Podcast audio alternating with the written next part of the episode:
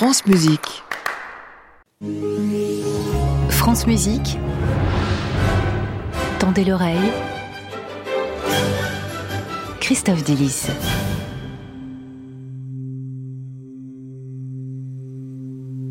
Bonjour Christophe. Bonjour Gabriel, bonjour à toutes et à tous. Vous avez un sujet anti-radiophonique aujourd'hui. Ah oui, quelque, quelque chose d'impossible à expliquer si je ne peux pas vous montrer des schémas et des partitions et un clavier de piano. C'est bien, ça commence très très bien. Oui, mais alors j'ai quand même essayé parce que ça me fascine. Je voudrais vous emmener dans le monde complexe de l'harmonie, de la science des accords. Et là, euh, tous les musiciens qui nous écoutent se disent Oh, bah ça, je maîtrise, je connais très bien. Sauf que non, non, non. Il existe des extraterrestres de l'harmonie, des gens pour qui une discussion dans un bar, c'est ça. Yeah. Something like this. Like C, no, C, C minor 13. whatever. Yeah. Do you ever use Dorian on? You compare that to. Like that. Way more than like C minor. You know what I mean? Your usage of minor ninth, like you said. Yeah. Voilà, vous voyez l'ambiance. Euh, alors j'ai moi-même une pas trop mauvaise feuille, mais comparé à ces gens-là, je ne vois rien du tout. Toute une communauté un peu partout dans le monde d'amoureux de la couleur des accords les plus complexes. Très souvent des jazz, des gens du jazz d'ailleurs, puisque le jazz a continué euh, dans notre dos tout le travail sur le système tonal pendant qu'on écoutait du Pierre Boulez. Et il s'est passé quelque chose, c'est ça? Ah Oui, un petit génie anglais de la musique, Jacob Collier, a mis la main sur la théorie d'un musicologue suisse, Ernst Levy, né en 1895, qui parle d'harmonie négative, de negative harmony. Alors le terme est venu un tout petit peu plus tard, et depuis c'est devenu un phénomène sur Internet. Et alors ce qui est assez drôle, parce que d'habitude les phénomènes sur Internet c'est quand même plutôt à base de bouger une fesse sans réussir à bouger l'autre, Je sais pas ce que vous regardez. Euh, bravo pour votre vidéo d'ailleurs. Alors que là, c'est un phénomène qui agite des gens qui parlent de choses comme euh, des choses super, ultra, hyper, méga, méta, lydiens, vous voyez.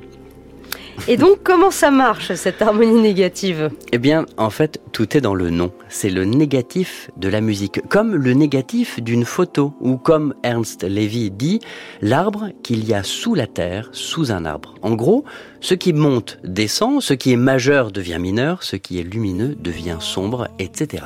Et plus précisément Eh bien, c'est là où ça devient difficile à expliquer. Donc, en gros, ça donne ça. Voilà, ça monte ou ça descend. Voilà, ça monte. Et en fait, je vais le descendre. Et quand je monte de temps de demi-ton, je descends de temps de demi-ton. Et là où ça se complique, c'est que pour trouver les notes négatives, je suis obligé de trouver un axe de symétrie pour convertir les notes.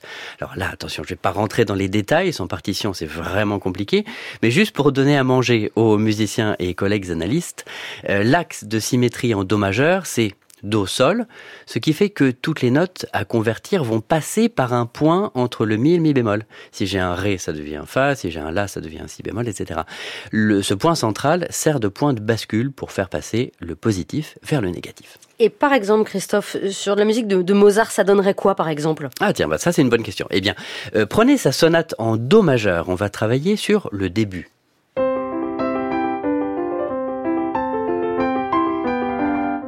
On va prendre la main droite, on va la convertir note à note. On va passer de l'autre côté du miroir.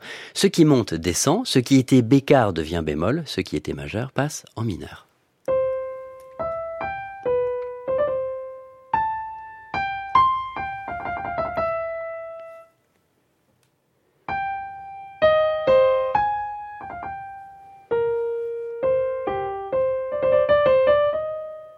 Voilà pour la main droite, on va passer à la main gauche. Écoutez les accords originaux, mais surtout écoutez les tensions et les soulèvements et les petites humeurs de la basse.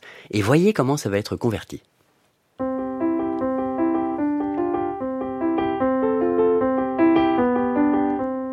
Et là, on change d'humeur.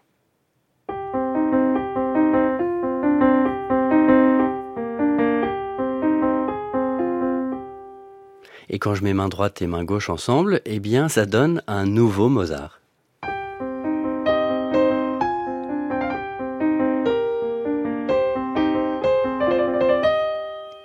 Et vous comprenez pourquoi ça plaît aux extraterrestres euh, de l'harmonie? Ça enlève le côté euh, très rangé de la tonalité avec ses cadences parfaites.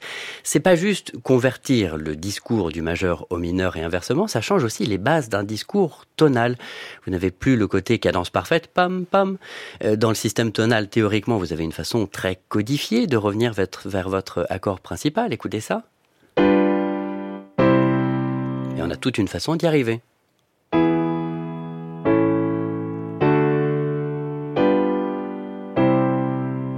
Et avec l'harmonie négative, vous arrivez aussi vers votre euh, accord principal de Do majeur, mais avec une couleur très différente. Tendez l'oreille. Voilà, on arrive vers ça, avec toute une nouvelle façon de faire.